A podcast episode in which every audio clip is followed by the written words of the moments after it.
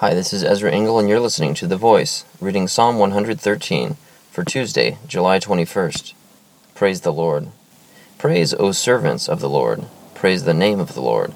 Let the name of the Lord be praised, both now and forevermore. From the rising of the sun to the place where it sets, the name of the Lord is to be praised. The Lord is exalted over all the nations, his glory above the heavens. Who is like the Lord our God? The one who sits enthroned on high, who stoops down to look on the heavens and the earth. He raises the poor from the dust, and lifts the needy from the ash heap. He seats them with princes, with the princes of their people. He settles the barren woman in her home, as a happy mother of children. Praise the Lord. Psalm 113.